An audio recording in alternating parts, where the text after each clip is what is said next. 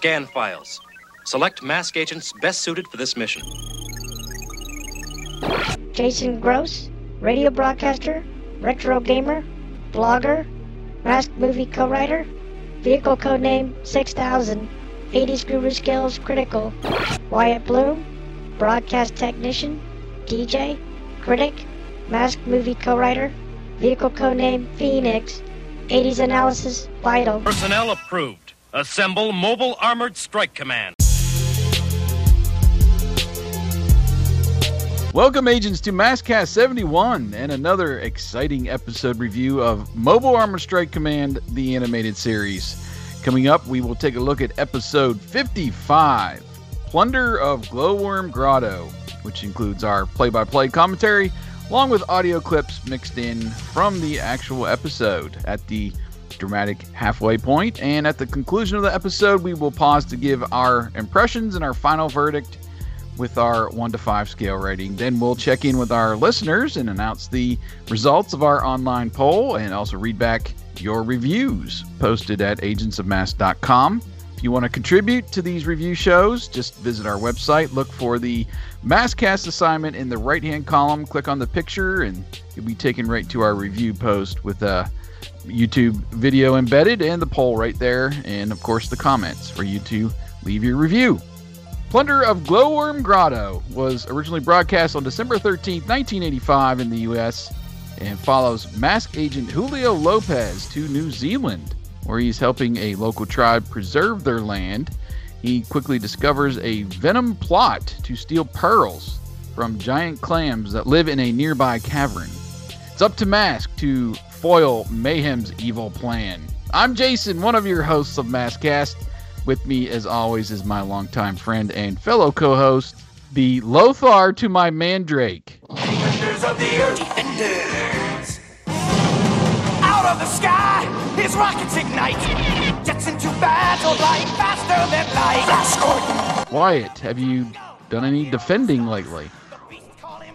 It, it sounds so familiar, but I can't place it. Uh, the characters are from a, uh, I wouldn't say short-lived, but uh, a cartoon show from 1986 called Defenders of the Earth. They did 65 episodes, so essentially like uh, what they did with Mask. Produced by Marvel Productions.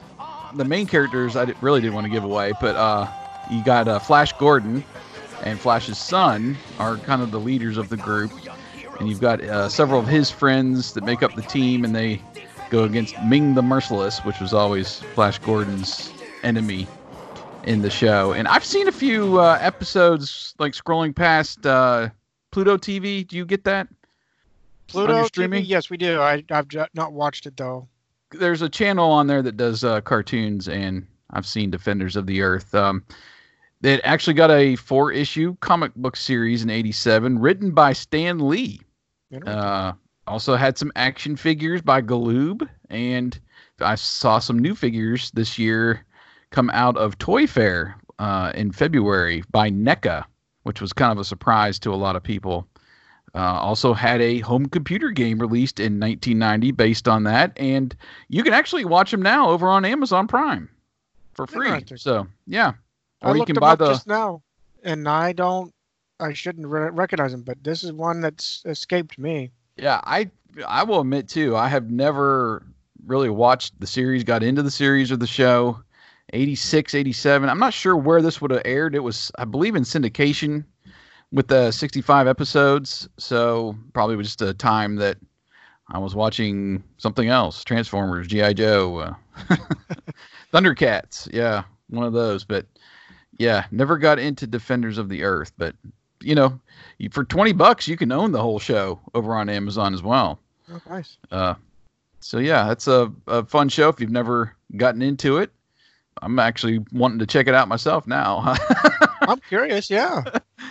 so uh, that was our little tease. Uh, you know, gosh, I wish I would have made a list of all these that I've kind of shoehorned into the show. Uh, Well, it's pretty Just- easy for the first, I would say, 20 to 30, uh, maybe even 40. But after a while, you, I've noticed you really have to dig, and I'll tell Yeah. you what, you're digging.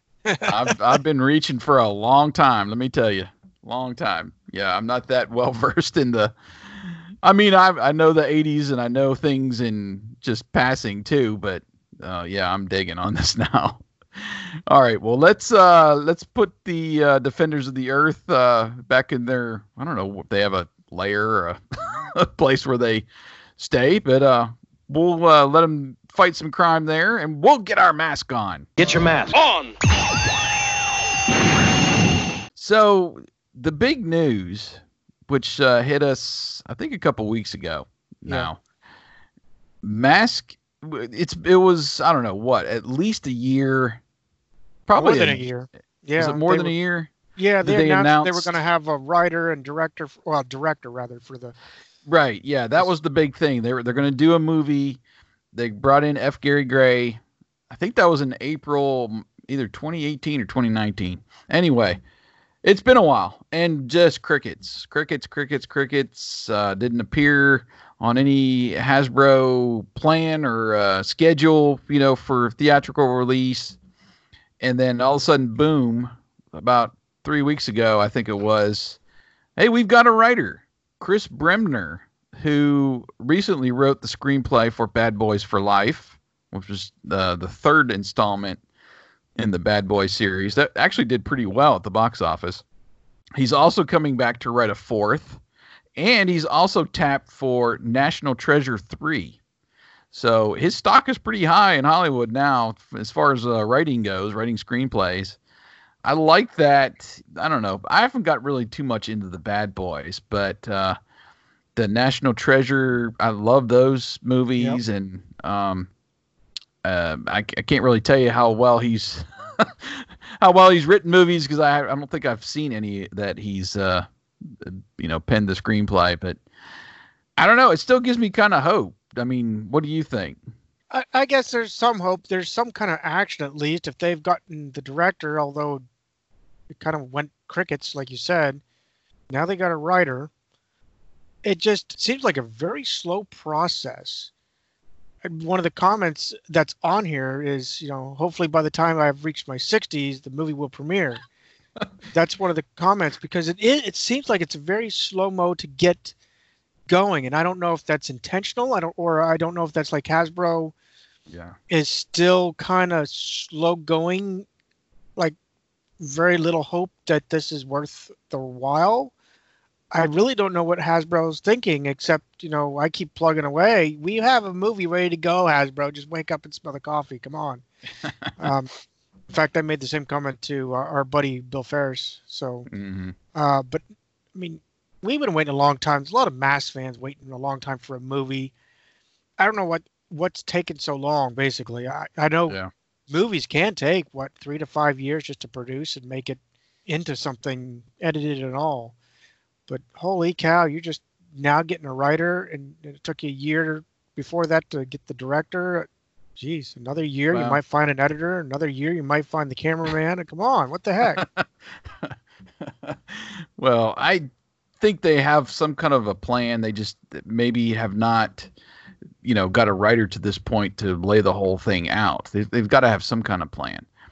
But announcing a director and a writer doesn't mean the movie's still going to get made. And I'm, No. I'm being the I'm the pessimist now. Really, I am because we've been down this road for years and years and years. And I'm to the point now until I see some actors attached to it and a some kind of schedule, production schedule when they're planning to start filming, then I'm on board. Then I'm I'll be like, okay, we made it here. But I I really think this is the last chance to get one done because now we're getting so far removed and I don't know. I, the the Fast and Furious movies number 9 is coming out I think later this year. It might have been pushed back with the whole coronavirus thing, but uh, as long as that stock is still high, I think there's still a chance that it'll make it and people would watch it just with the crazy vehicles and everything that's in those movies.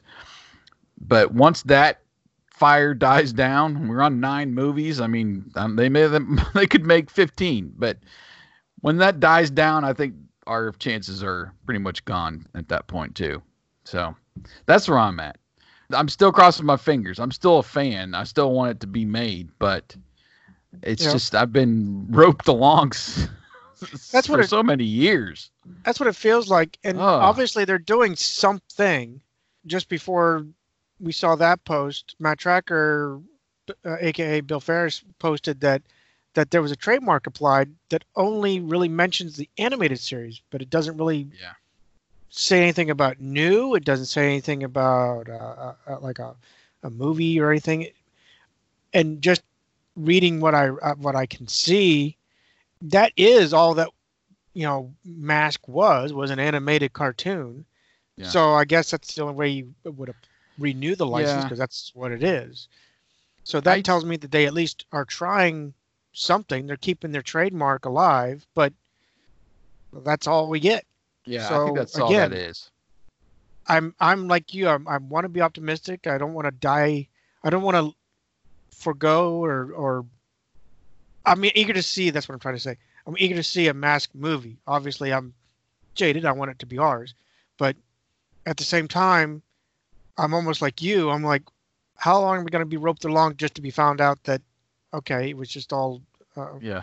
a mirage of some sort. So I mean, it's the same way with Masters of the Universe. That an, another movie has been in development for a decade or more, and many different directors have come and gone. Writers, they even attached an actor to it. I think last year, and now it's back off the schedule. So, you know, those fans are still going through the same heartache. At least they got one. Whether it was good or bad, you can be the the judge of that. But um, yeah, stuff gets put in development hell, or for some reason just dangles a carrot at you and it's gone. So anyway, I'm Yeah. I'm uh, hoping it gets made, but I'm not banking on it at this point. Till I see a little bit more. But anyway, uh, let's get on to some more happier stuff here. Uh, Carol Wack, who was the guy that uh, gave us the Mask 85 fan comic, he's actually working on Mask 86. Um, I've been meaning to put up the first issue on our website, have not, but it is up on Matt Trakker's website if you will go to matt-trakker.com and you can read it there. But uh, I was excited. The, the, I loved the first four issues, and it was more geared towards what I would say us, uh, Yep. our you know fans, uh, more than what we got from IDW. And uh, lot well, there was a lot of fan service throughout all four books, which I think is what we wanted. We just want the attention. we wanted to uh, be more reminiscent of the animated series, and that's what uh, he was able to pull off for free just in his spare time, which was um, I'm very appreciative to that. And so now, I guess just from the feedback that everybody has given him, he's on to the next series in Mask 86. So I have not reached out, have not uh, talked, and I don't know if he's going to do, you know, another four issues with this one. It would be great if he did. Uh, but I would encourage you to check it out and check out the first series, Mask 85, if you haven't yet, because man, some great art and just a fun story with those uh, books. They're just online, it's all digital. All, he just did it out of uh, the kindness of his mask heart. well, very appreciative of that, though. So check those out if you can. Anything you've got to pass along? Not really. Um, we've been. We're, I'm, I'm wanting to mark this in a way, uh, so-called market, in that, uh, like Jason just said, we're we're we're in an era where COVID nineteen is rampant. So I wanted to date stamp that in a way, just to say, you know, the nice thing about podcasts is we can be virtual and never have to Right. worry about being in the same studio and as much as I love my radio station brethren and broadcast fellow broadcasters, it's hilarious to watch what few radio stations are, are left that actually do a live mic and have Hmm. to share the same little foam, the same mic, same mic, and, and all that. Um, Yeah. That's what I like about the podcast. I've been catching up on a lot of stuff. Uh, now that I have some time on my hands, I've been able to catch up on a few podcasts and a few other entities that I've been missing because I'm in my quote unquote back cave for nine, ten hours a day. So, uh, but yeah, yeah, this has been great in a way because, like I said, we can catch up on right, podcasts. right. It's weird because it's like disconcerting and on one hand, and it's totally awesome in the other hand because you get more free time, but then you got to worry about, oh, hey, there's a real threat out there and we Yep. got to be careful. So, yeah, everybody out there that's listening, watching, be safe, be healthy. That's what I've been telling people. Um, don't go out unless you have to. And if you do go out, make sure you're washing those hands. Sing happy birthday about five times while you're watching, washing those hands. I wasn't thinking Anyway. about it. I should have gra- grabbed one of my kids' masks. I was going to say, when you get the mask on, you get the real mask on. yeah, that's that's great. Yeah, we need to do like a some kind of screen printing on one of those things for you know like Spectrum. Anyway, Yeah. All right. Well, uh, yeah, stay safe out there, people. And uh, how about we get over to uh, New Zealand and start talking some mask here? Sounds like it's time to start the Maskcast.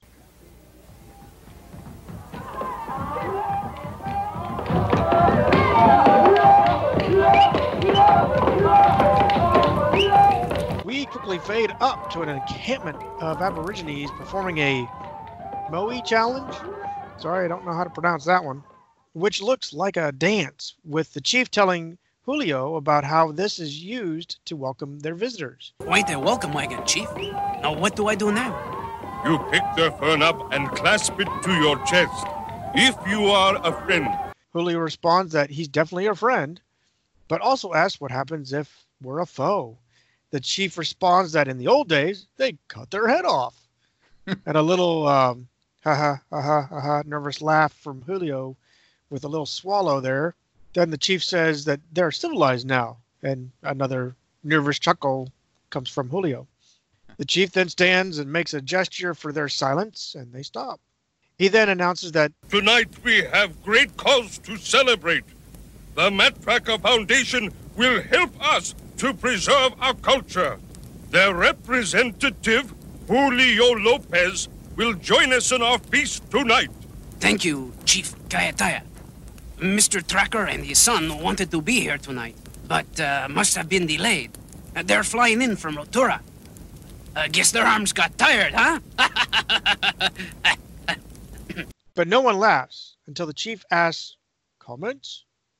And then Julio replies, That was a joke.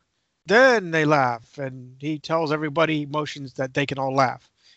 So now Chief Tayataya walks down the center of his tribe and in his ceremonial robe, which then falls off as he turns and proclaims that the warriors' dance will begin. And then the dance just goes on. Mm-hmm. Yeah, it was. Uh, I don't know. I didn't mind the opening too much. That uh, joke that fell flat actually kind of worked for me. You know, uh, and yeah, I the the names are a little bit ridiculous, so I just went ahead and said chief and tribe, and I didn't try to go back and I was trying to make much it of it, accurate, but yeah, Right. I it's it's fine. Um but anyway, yes, the Warriors begin to dance uh with the chief. Julio starts to get dizzy. Or at least that's the the feeling you get when you he's kind of looking at them. He says he's feeling sleepy. Funny, I I didn't feel sleepy a minute ago. Maybe if I walk around them. Huh?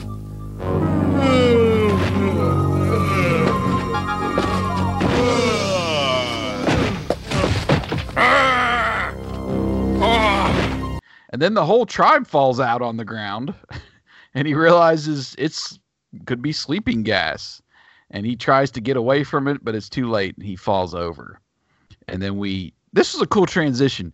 We zoomed in on one of the tiki torches there with the smoke coming, the the sleeping gas, and then it transitions to the geysers near the volcano with them smoking the next day and it's uh, Matt Scott and T Bob flying in Thunderhawk over this valley with uh, volcano in the distance and geysers. Gee, Dad, look at all those geysers and that volcano.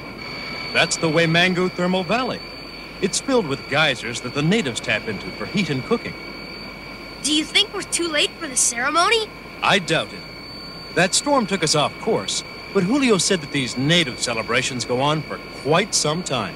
I'd rather have quiet sometime. I need my beauty sleep. And he shuts his eyes and kind of slouches into the chair in the back of Thunderhawk.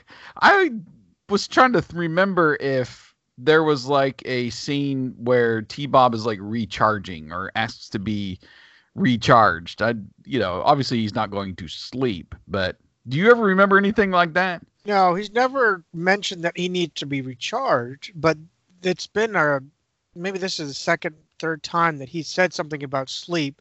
But the last time, if I remember right, Scott even says robots don't sleep, Mhm. and there was a little, you know, going back and forth there. yeah, he Scott might have mentioned uh, he has batteries or something, and he needs to change his batteries maybe at some point. But yeah, I couldn't been remember. some time.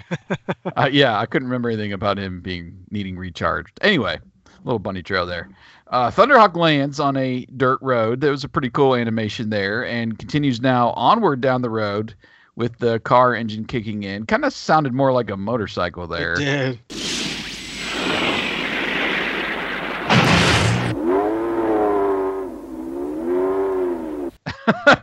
was not those uh that Camaro engine you're used to. But anyway, Thunderhawk pulls up to the camp and they all get out. Scott says, uh, some celebration, they're all asleep. T Bob says, Now that's my kind of crowd. Um, little roll your eyes moment there. Matt says, Only if you like slumber parties. Yeah, we're gonna start with this already. And uh, he, he kind of asks what's going on. Then he spots Julio still on the ground. He wakes him up. Matt, Scott, What happened, Julio?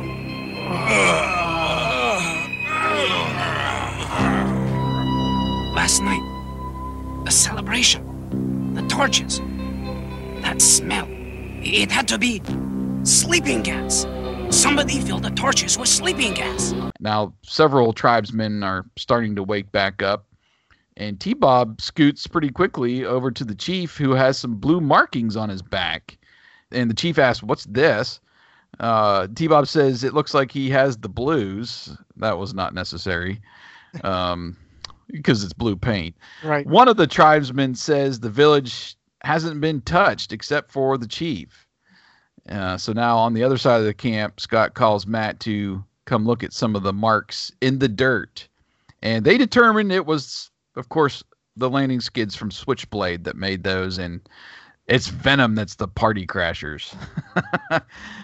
I, I can kind of buy into that, I guess. They should know what Venom, you know, vehicles. Well, they don't even know what looks like, fuel but- ta- they use. They had it spill a few episodes ago. He's like, "It's Venom. Only they use this fuel." How do you know? right, yeah.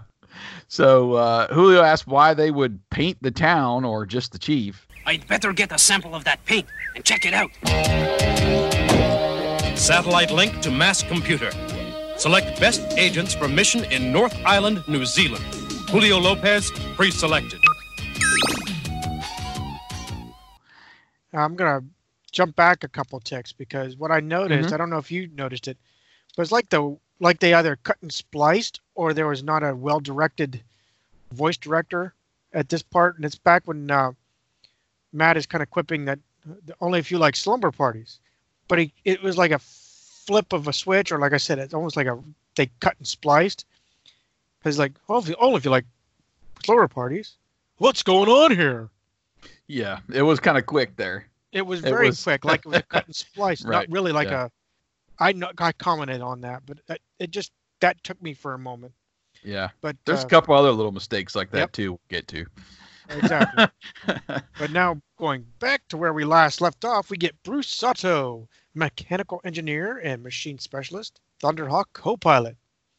His lifter mask could be essential, so he's playing with this little remote controlled dinosaur when he gets the wrong beep on the watch again. He lets the remote dinosaur go and it falls out the window with a bulldog confronting uh, what looks like a little uh, smaller dog. And the dinosaur like spits fire at the bulldog and it's like kind of like, like that uh, the Bugs Bunny cartoons. yeah, They get torched in the face, but nothing happens. They just get that Right. surprise look like little black Uh, face. Yeah, yeah. And then uh, Dusty Hayes, he's the all-terrain specialist, vehicle codename Gator. Now he's riding on a Bronco when the watch beeps, and he basically ejects off the horse, with the horse actually looking for him. What happened to my rider? Okay. that was weird. Yep. And then Gloria Baker, champion race car driver, black belt in karate. Her vehicle is Shark, and she's dancing at a club with some guy. Then, when the watch beeps, she slips the guy the waitress and disappears. How Yeah, often I- does that ever happen? Well, I uh, I put a little note here. Does Matt know you're off to some discotheque with this guy? I mean, come on. Y'all two just uh, been on vacation and stuff, man. They should be hooked up by now. Maybe it's an open relationship. I don't know. well, did you notice too? They say black belt in karate, so now it's karate, not kung fu. It's I always been black belt and kung it. fu. So They have yeah. no. Con- they're they're consistently inconsistent. right. Oh gosh. So anyway, we're, our selection is approved, and we assemble Mobile Armored Strike Command. And at one of the huts, Matt asks if Julio got the results. Well, so far the paint's not poisonous. But I'd feel safer if we ran it through the computer. Blue paint identified. Commonly used by cartographers on topographical maps to designate spatial relationships. Why would Mayhem cover the chief with mapmaker's ink? To give him some relief? Of course, a relief map, Julio. The chief's tattoos are different from those of the other warriors. Then Scott races in, showing him that they found a paper map. Map doesn't like that he doesn't know what they're after or why. Well, this time, it sounds like Matt is actually stumped. Wow. Right. Yeah. Very few times does he ever stumped. That's right. So Matt turns to the chief saying that his family is with him and he'd feel safer if they were someplace safe. Uh, at least until they figure out what's going on. Yeah. And Chief says that they can stay at a place in the mountains, and his niece can actually guide him there. This is the, uh, I believe, what they call the glowworm grotto that's in the mountains here. Again, I wasn't too uh, sharp on the names on this episode, so I'm being a little vague here. But I tried my best to make that use my hooked on phonics. All right. Well, uh, Scott, of course, pleads to stay and that he doesn't want to follow some dumb. Oh, but then he checks her out and he gets all wide eyed. And then he says, Girl. so Scott's into girls now. And she introduces herself and rubs Scott's nose with hers. Uh, I was like, okay, uh, I know Eskimos do that, but uh, they're a little far from uh, Yeah. the Great White North here. Well, maybe it's Um, close. That's they're close to the South Pole. Maybe they're. I don't know. I don't know. Anyway, uh, It is a beautiful journey to Waitomo. Perhaps my great uncle will take us through the caves lit only by the light of the glowworms. Sounds glorious to me. rolling my eyes. She then rubs her nose on T Bob and he chuckles. T Bob converts to scooter mode uh, with Scott, and then the girl sitting right behind him. And Matt kind of assures Scott that they'll get right back out to him as soon as they can. But Scott says, ah, no rush. You know, hot for the girl there. And T Bob scoots away really quick. Then the mass transport plane is seen overhead, and Bruce uh, says, Hello, Kimosabi. Hey, honorable sidekick.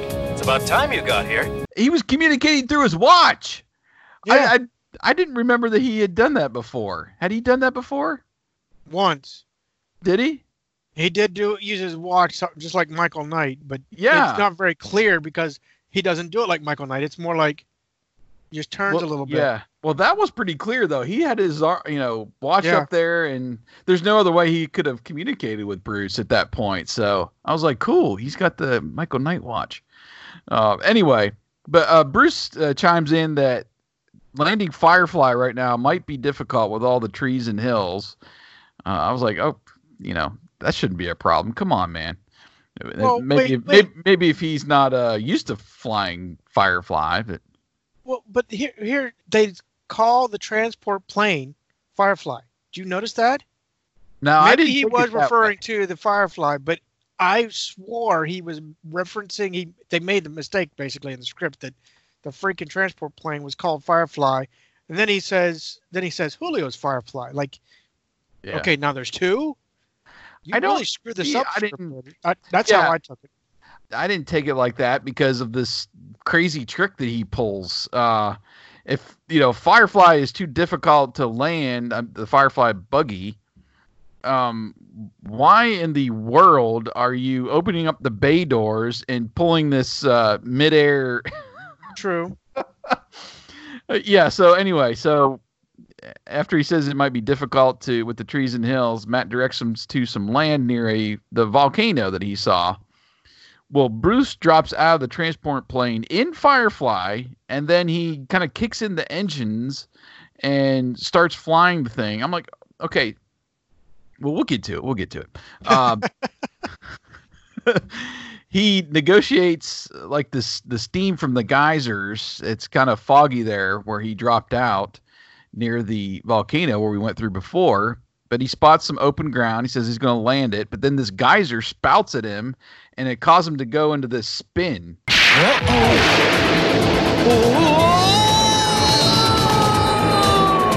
Headed right for permanent press! and he's spinning and he's spinning towards a cliffside and that is our dramatic commercial break as Bruce is spinning to his death. Uh, in Saying that he's going to have a permanent press. permanent press. Yes, that's what the I'm going to have a permanent press. Um, uh, that okay. So we're at halftime now. That did not sit well with me. Just I was like, why did you pull that trick off in the first place? Why aren't you looking for a place to put down the transport plane if you cannot land Firefly? Yep. You got a bigger problem, man. You got a, a plane that's about five times the size of Firefly that you got to put down somewhere. But that thing's a Harrier anyway, so you can just, you know, set it down. You just need some open and clear space.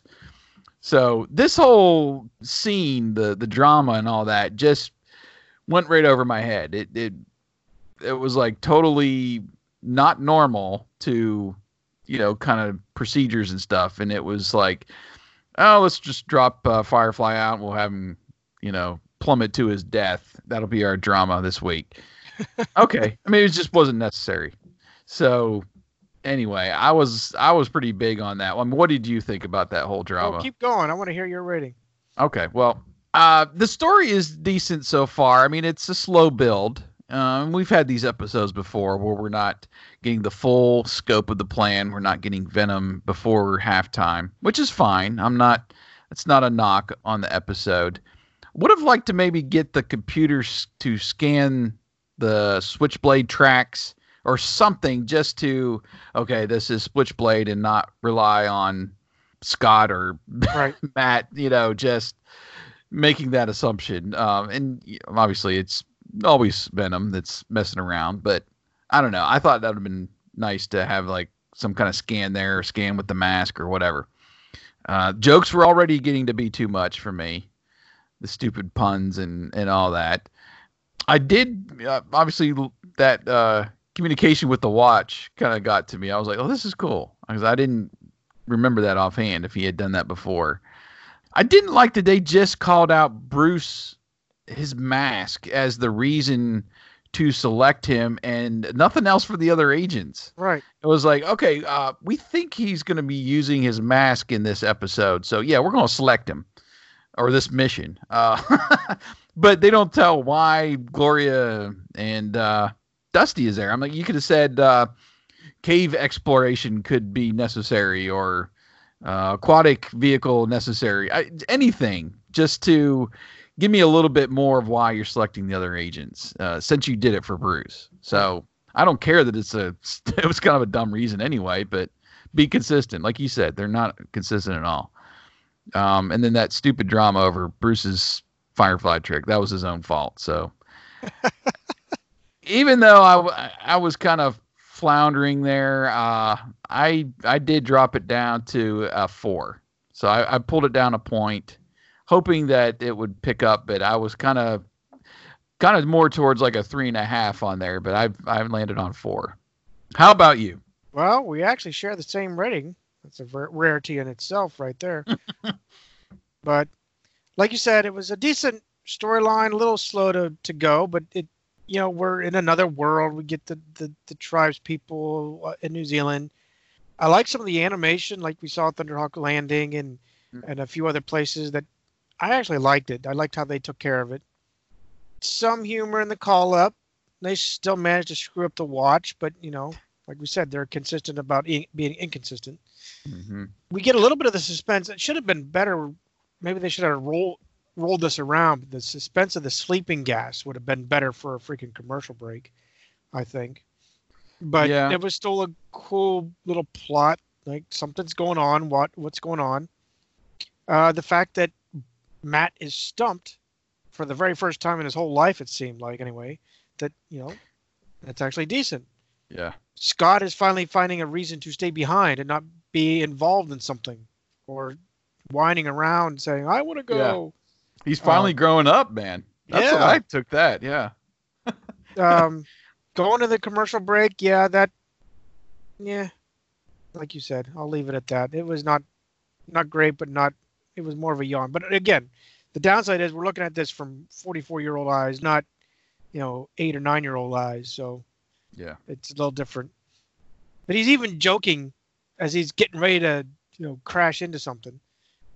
And like you said, it, it, he might have been meaning Julio's Firefly, but I when I watched this, it sounded like they just had a freaking script, a new someone new on the right and had no idea what's what what name was what, and they called the transport plane the Firefly. So now there's two. At least that's how I looked at it. Yeah. Um, and then that, like I said uh, before, the vocal expressions there when when it went, it's like or more more like a cut and paste, not a not a smooth transition. It was just a complete vocal change. That kind of threw me, and that's that's again why I landed on a, a solid four. I'm like you, I wanted to ding it some more, but I'm being Okay. optimistic right now. Okay. Well, good. Good. I'm glad we're on the same page. So let's uh let's see how Bruce gets out of this. Well, Bruce announces Mayday as Dusty uses backlash to stop the spin cycle, as he calls it. Mayday! Mask! Mayday! Backlash on!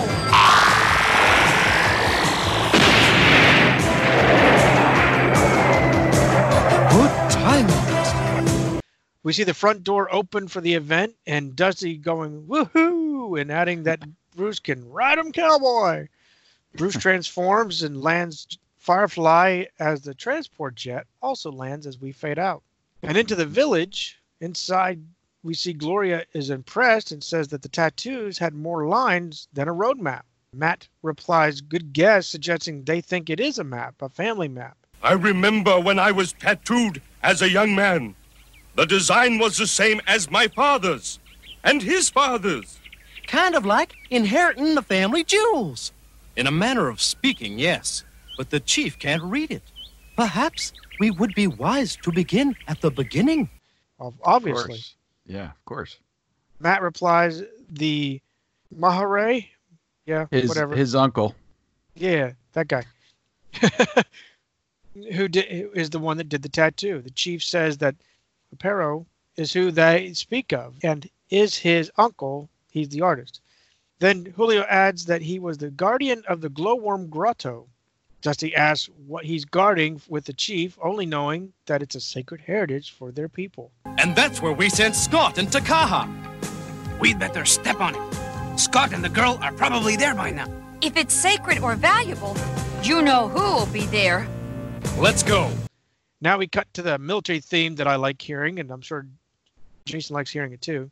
Yep. As we pan right, seeing Piranha, Switchblade, and Vampire. Then we see the uncle being shoved as Miles presses on him that he needs to show them the secret entrance to the cave. The uncle interrupts, saying, There is no secret cave. Miles says he'll make his own as he commands Viper on, which shoots a, like a drop. Viper, on! I love that mask, Mayhem. This is the first time I thought I'd ever hear Rax actually compliment. Rax says, I love his mask. Yeah, no, no, uh, I laughed out loud at that. I was like, okay, now you're. Uh, how, when did you become Nash Gorey and you're giving Miles all the compliments? I mean, that's never been Rax. Right. Well, I had to actually replay because I thought he said, I love this man. Then I replayed it and said, no, it says mask, not him. So he's he is specific. Right. Um, Miles continues to threaten that he'll melt the whole grotto if he has to, then instructs Rax to show the uncle the map. Rax states that according to their info, the map leads to a cavern. Miles instructs the uncle read the map or he could detonate the bomb he set back in the village as he gingerly wiggles his thumb over the button. And I wrote here, damn. Yeah. Holy cow. he, he's not messing around anymore, man. Nope. I mean, we've had mayhem like uh, threaten some people before, but just shoving him, the old man, around in this episode and then threatening to blow up a, a village, I was like, wow, that's a whole nother level that I'm just not used to seeing from mayhem. Right. So that was a nice shot too. I'm sorry. that Oh, yeah, was a no, really no. nice shot too of uh, the thumb on the trigger because Yep. you get the close up of his thumb going down, and then the guy says no, and it fades kind of, and his uh, him in the background becomes into picture. So Right, and you get Miles Thumb in the foreground. So that was a really cool transition shot there. Oh, yes. Then the uncle conforms with Rax asking, when did he have time to set the bomb? I didn't, but he doesn't know that. I swear they took this from a scene of Airwolf. Because String did the same thing. It's time. All I have to do is push a button. Then It's a you nice see the trick. guy. You see the guy with a cigar. Because he call, he called it bluff, but it's funny. But yeah. So now we see Rax in this piranha sub. Right. Yeah, he shoots off into the river, and Mayhem follows the uh, the uncle there into the cave. The old man, uh, vampire, pulls up alongside the sub from the road above, and then we get uh, Mayhem whistle. I, I think it was Mayhem that was whistling from uh, the the pathway now, like high above where they were at. Yep. So I didn't understand that whole thing, why how they got up there so quick and it, they never had that perspective again throughout the rest of the episode where they're like way up high on the side of the mountain there and they're down below by the river. So anyway about this time is when scott and t-bob and the girl arrive and she's calling out for her grandfather but he's not there. She wants to show scott the grotto and scott suggests hey they, let's, there's a canoe. Let's go take that. And I wrote down oh i smell trouble. Really didn't get into too much trouble though, which was surprising. But anyway, she says uh, she knows the way, so Scott says, "Let's go." Inside the cave now, we hear Rax. Uh, I guess he runs into a rock with a sub. I can't see in this blackout.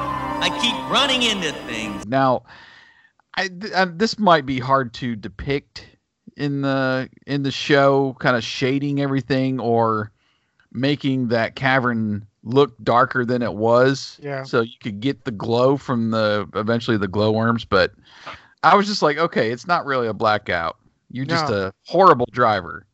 So anyway, he tells him to get rid of the light so the glowworms will come out. And Mayhem asks the old man again how they can go any farther. They seem to be at a stopping point there as far as the map.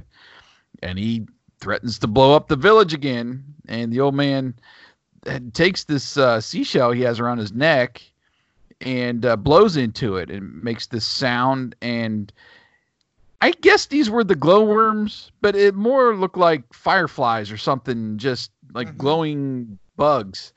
And they, I mean, this is a pretty cool thing where you can command these glowing bugs to sh- kind of show you the way. And they even, uh, Malloy says at one point that it's like showing them down a runway, you know, with the glowing, which is cool, but they, it just didn't work out well or translate well to the animation. So they keep moving forward in the cave with Venom. Now Mask is outside at the mouth of the cave, and they see Switchblade just sitting there. Well, we know that Mayhem's in there. And probably the kids, by the look of those footprints by the river. But we can't read the map. We'll have to do without it. The chief said we can see by the light of the worms. Let's go.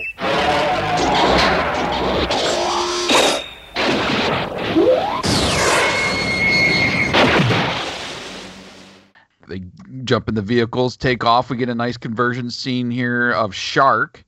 Uh, that was pretty awesome. And then Dusty uh, follows in Gator's boat, shooting into the river. And then we've got Thunderhawk on the road. Uh, did not see Firefly at this point, but we'll see it later. Uh, that's actually with them as well. Um, we're back to uh, Mayhem now with the old man again, and he again does the seashell, seashell trick. As soon as he sells seashells by the seashore. Uh, Mayhem takes a deep breath, says, This is it! I know it! I can almost smell the pearls! okay. they move forward as uh, Rax stops the sub and kind of whistles. And then they look up, and here they are. They see these huge clams and these huge pearls inside. Mayhem gets a nice chuckle that he should have brought a shopping cart and tells Rax and Malloy to get busy.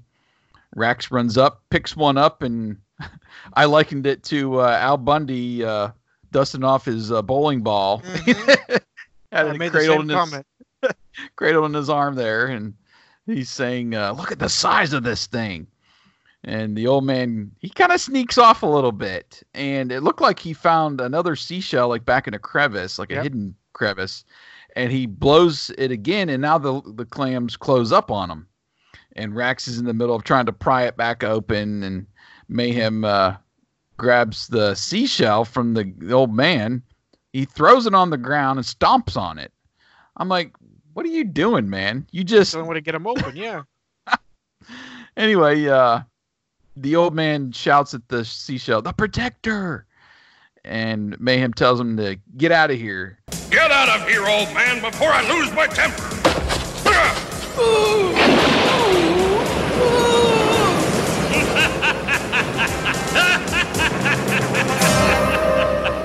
And again, Mayhem was vicious in this episode. He was. He shoves them into the river, which is now more like rapids.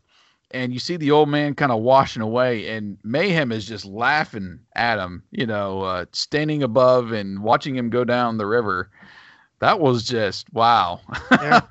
a new level for Mayhem. But um, we uh, switch back over now to uh, Scott and T Bob and the girl in the canoe. Right, and they're pretty far in the cave as Tikaha notices the grandfather or slash uncle. I had the same thought. That's why I paused because I really wanted to do it. Uh, Couldn't help myself. Sorry. I, I had to bite my tongue there too when you said referenced Al Bundy. I wanted to go strike. anyway, sorry. See, this is what you get for your nickel. yep. Yep. So anyway, we cut to them walking and sitting the uncle down on the ground as he tells her that it's not safe to be there. I have lost the protector of the cave. What's the protector of the cave? There is a secret cave of giant pearls, guarded by a conch shell. One note from it, and the oysters will close. But it is destroyed now. A noise makes the oysters close up? Hmm. T-Bob! It's Scott. Can you hear me? I hope we're not too far away. Loud and clear, son. Scott then readies to Mass, telling them about the sound from the shell. Matt says they'll see what they can do. Just get out of the cave. Then we see the mask come down. Where's the freaking command? Sorry. Well, he does give a command and a weird one at that. Yeah. As Mass states that he'll have to try to find the right frequency, he instructs Spectrum conch shell frequency scanner. frequency scanner for conch shell. Oh yeah. Let me uh, set this up while I'm uh, creating this mask. The uh, conch shell frequency scanner. Yeah. What? Anyway, so then the rest of the masks on the team come on, which again, that was way out of place. There was no command. And the command that he does issue has nothing to do with, you know, defense mode or whatever else. Yeah. Yeah.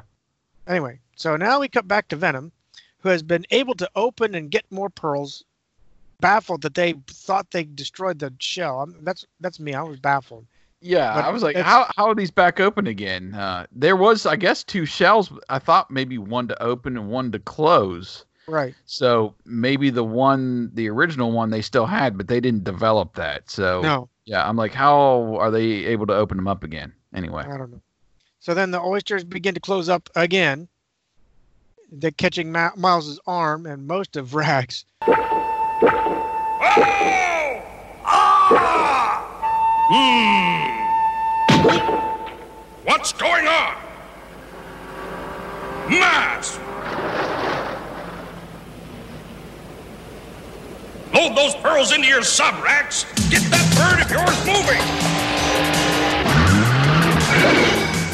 Now we see Firefly transforms as Floyd get, puts his mask on and hops on Vampire.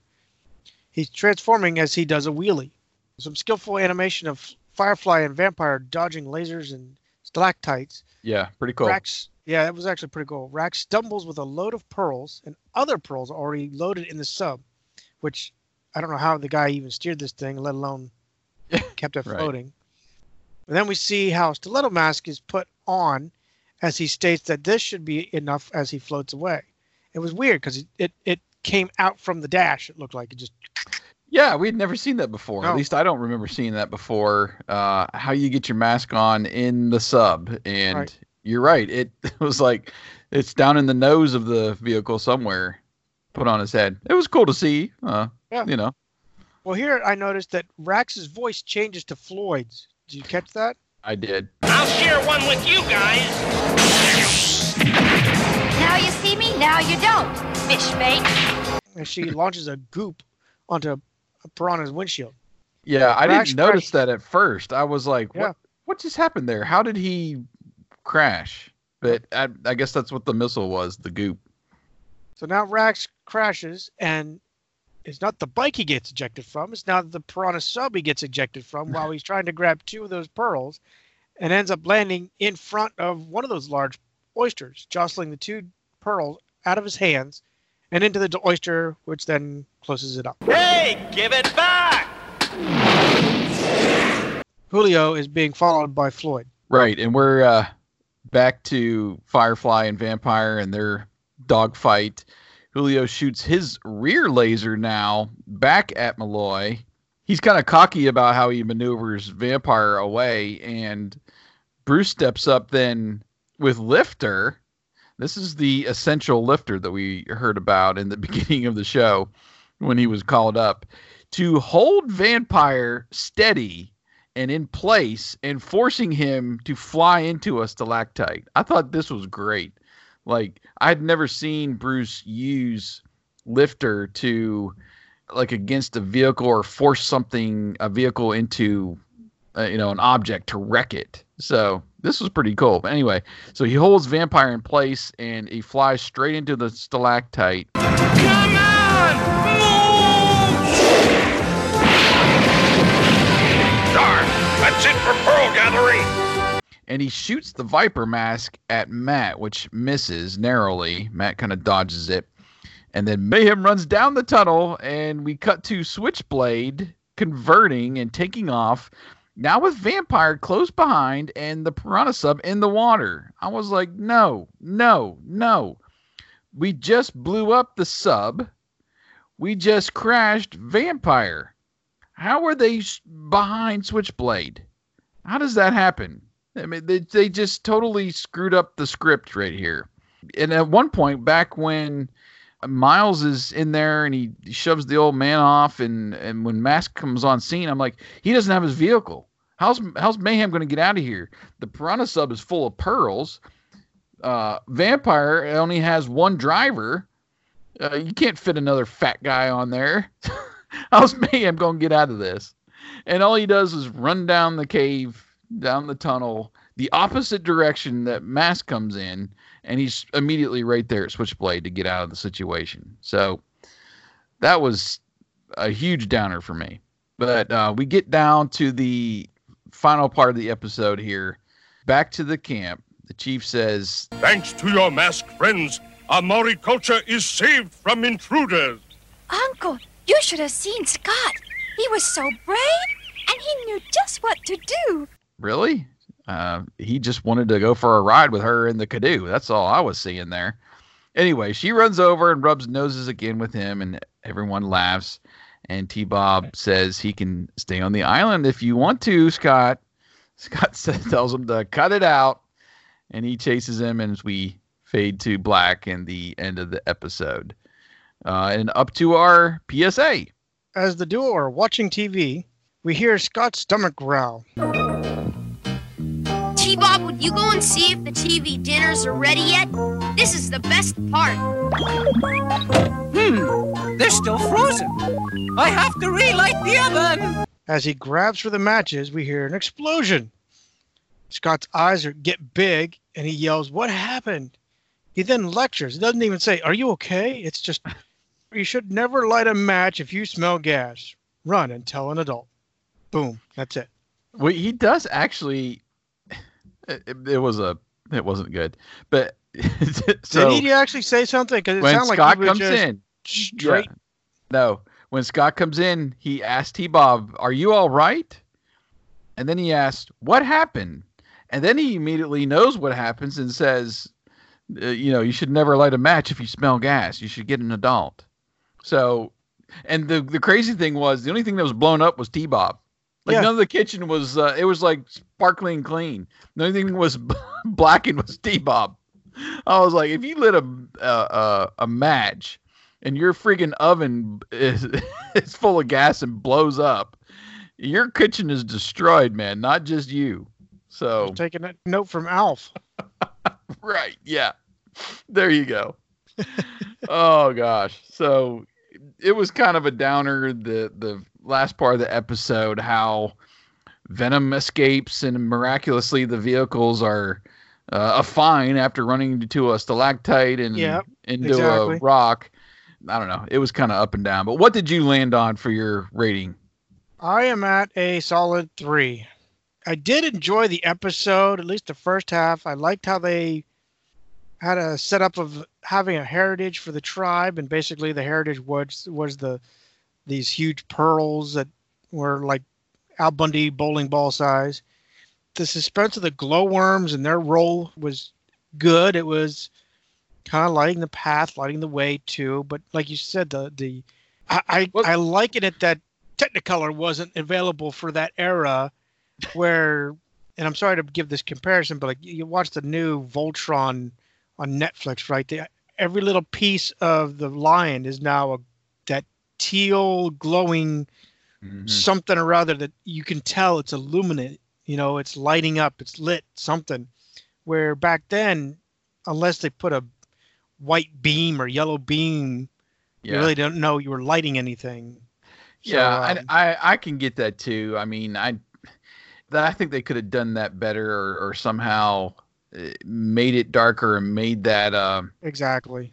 Made it better. There weren't worms. I mean, the whole it's glowworm grotto. You're not worms that you're flying around and making a path with the creatures to where you gotta go. It's a cool concept, but I think just the execution was not there. Exactly. Venom's role was actually good. He was more of more of a villain than he usually is Mm-hmm. for a good part of it. Like especially like you noted where he just shoves the the uncle in the river and just watches him while he's doing his malicious laugh. Yeah. Um, the use of the conch shells was okay. Obviously, they needed some kind of signal to make the oysters react, but I knocked it down because of the lack of commands. The the watch obviously was inconsistent. I usually knock it down and because of that. I swore the girl said uncle and then it turned into a grandfather somewhere in the dialogue. And I'm, that's why I kept going back and forth. Yeah. Uh, it was because I know somewhere along that they she changed it. Yeah, Um, it, it was a little confusing because the the old man was the chief's uncle, but yet, and he did call her his niece, and that when they arrive at the camp, she does ask for grandfather. Grandfather, where are you? So I think that all makes sense, but that would have been like uh, great niece, or I, I don't, Yeah. I don't know. Anyway, it was a little she, confusing. She said uncle at one point, and then it shifted she? to grandfather, and that's where I got hung up. I just ticked it. I did. It, it wasn't anything I dinged. Mhm. Um, then, like you mentioned, the quick runaway at the end. I mean, what? We're used to it, but what the heck? Um, Yeah, that was way too convenient. And And I'm- and he ran away, like I was saying, he ran a- in the opposite direction of where they came in and where Mask came in. Yep. Just down this random tunnel, and boom, right there, switchblade. Yep. Come on, man. That's it. And then Oh. uh, I didn't ding it, more of a tick, but you know, the PSA had nothing to do with the episode. At least when we first did these Maskcasts, you know, that most of them, if not all, were for the first at least 10, maybe so episodes, were fairly based on the previous episode or that episode. Mhm. Now it's just we got to do something. Oh, Yeah. hey, we we we watched Alf We explode the oven. Let's make a PSA about that. Sorry, I've been on an Alf kick lately, so that's Yeah, it's it's possible. I don't know. that's that's where I landed. I landed on a, a three. How about you? I'm was very much torn between a three and a two. So I was in that kind of two and a half range. I wanted to make it lower, but I think there's a, a enough in there to make it a a mask episode, you know. So I ended up rounding it up, and I'm on three. Yep. So we're right there. We spot on, I guess, this whole episode. But the second half was just a roller coaster because you had some great uh, animation, the, the transformations of the vehicles, the battles were good between them both. Like you were talking about the Firefly and Vampire back and forth there through the stalactites. I mean, that that was great, and they just fell flat on the the story, the the whole thing. Because at one point, I'm like, how is Mayhem going to get out of here? He doesn't have Switchblade, and he's doesn't have a you know he doesn't have a vehicle, and the other two just blew up. I'm like, how are they going to get out of here? And all, they just down this tunnel, and you're free. Uh, that was a huge markdown. I, I, I don't know. I'm, I might talk myself into it too before I'm done here, but uh, so just some of the like the firsts though that we saw. Like I couldn't remember if it was uh, the first time we we had the watch. I know that was the first time I had seen the mask come on in the sub, which was cool to see. So there was some some fun stuff like that that we just never seen before. But you know, and then it would go kind of back and forth with the blunders of just putting a solid episode together. So it's kind of those, eh, yeah, I there's some uh, stuff that is uh, salvageable in this episode. It's not a total loss, but they could have done a lot better with uh, what they had. And uh, I, I didn't mind that, you know, I think May, uh, Venom showed up around the 12 minute mark in a 22 minute episode. So they packed a lot, and there was a lot of back and forth throughout the the last half of the episode that made it really fun. And I like when they kind of go back and forth between scenes. You got Scott and them, you got Mask showing up, and then you got Venom in the tunnel, and then they finally all kind of meet together there at the end. So I thought they did a good job with uh, at least the the production value of uh, how they put the episode together, but the they just was like, all right, he's got to find some way out. We'll just you know give him a tunnel. It was stupid, totally stupid. Anyway, so we're on threes. Uh, any script similarities you saw while watching? I I was couldn't- trying to pick out a few, but I I really couldn't. Yeah, I I- couldn't find anything that was similar to our our script. I, I had nothing along that lines either. Uh, moving over to our listener feedback here. Obviously, we've been away for a while, and a lot not a lot of people voted, but the ones who did vote was a 50-50 tie with a four and a three, so around that three and a half range, eh, which is uh, just about where we landed, a little on the high side, but uh, two of the votes in there are threes, so yeah, there we are. Uh, one review this time around from Renee DeClaire. He says uh, it seemed like Julio Lopez was being set up to be Matt's new right hand man in the final stretch of season one. Here he is, even called an official representative of, of the Matt Trakker Foundation. I guess Bruce must have gotten jealous, and that's why he had to remind Matt that he was Tonto to his Lone Ranger. Kemosabe. Yep. Yep. But he, you know, I'm I'm commenting here, but he also said faithful sidekick. If you Yeah. heard Matt said that. Well, and, and technically too, in the at least in the call up, Bruce is the co-pilot for Thunderhawk. We've seen Gloria sit there as well, but it's this is an interesting point that he's making about Julio, and and as much as uh, he, they're touting him as a representative of the Trakker Foundation, yeah, I can definitely see that. Uh, then Renee continues, but then he didn't even get his own vehicle on this mission and took out his frustration by nearly crashing Firefly for no reason at all except it was time for the commercial break cliffhanger. right? Yeah. The Maori names seem to be pronounced different by every character, including the Maori, the Maoris themselves. Yeah. So I looked them up in the novelization by Kenneth Harper for the correct spelling.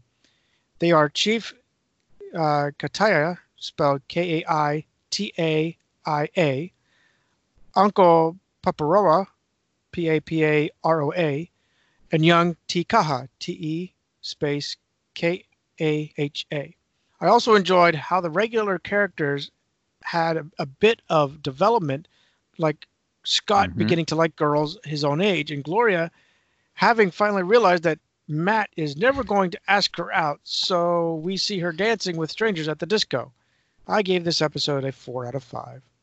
Yeah. That's actually a good point. You know, we don't think about it. Of course, it's a cartoon. Why would we? But, you know, maybe Gloria is like, oh, I really am just another teammate, not something Yeah. else.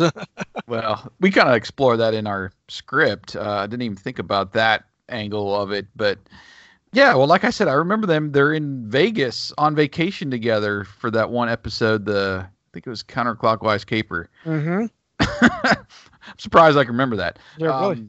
But yeah, so and there's these little pieces where uh, it- Gloria's over in the PSAs too, where she and Matt are like lounging by the pool, and something happens with Scott and T Bob. So there, she's kind of in and out of the picture romantically with Matt, you know, throughout the whole thing.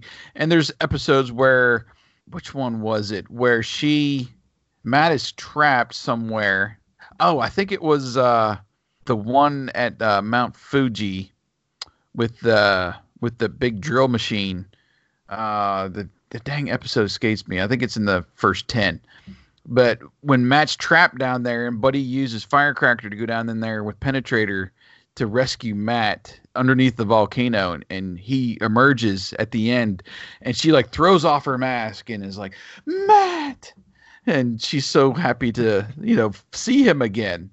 So there's been little hints of that all along the way and just has never developed into a full-fledged relationship. So it's interesting uh, those hints and then in this episode where she's apparently on a date with somebody else so taking a little break from the uh, that little angle Yeah. that we've seen before you know so anyway that was uh, a good comment there and then coming up next time episode 56 the stone trees and in this one mask member jacques lafleur finds a stone tree inscribed with strange symbols Venom later steals the tree, hoping it will lead them to a golden Indian totem. So we're going on another treasure hunt this time. Sounds like it will be uh, in the U.S. I could be wrong though. We'll see. But uh, sounds like we're coming back home for the next episode.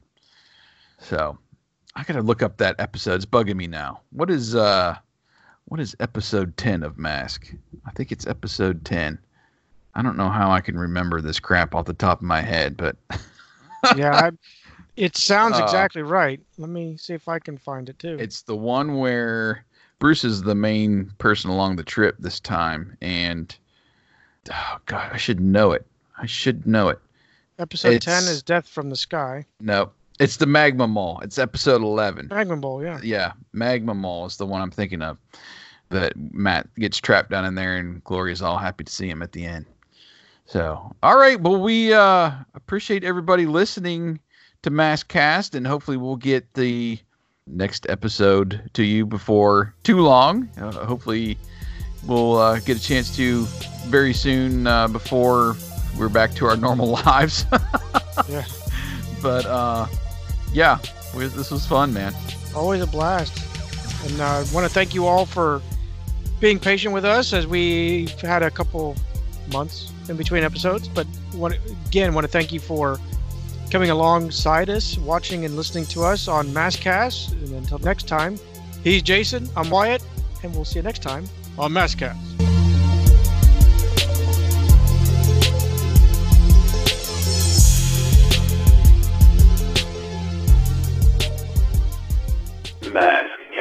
Conch shell frequency scanner on.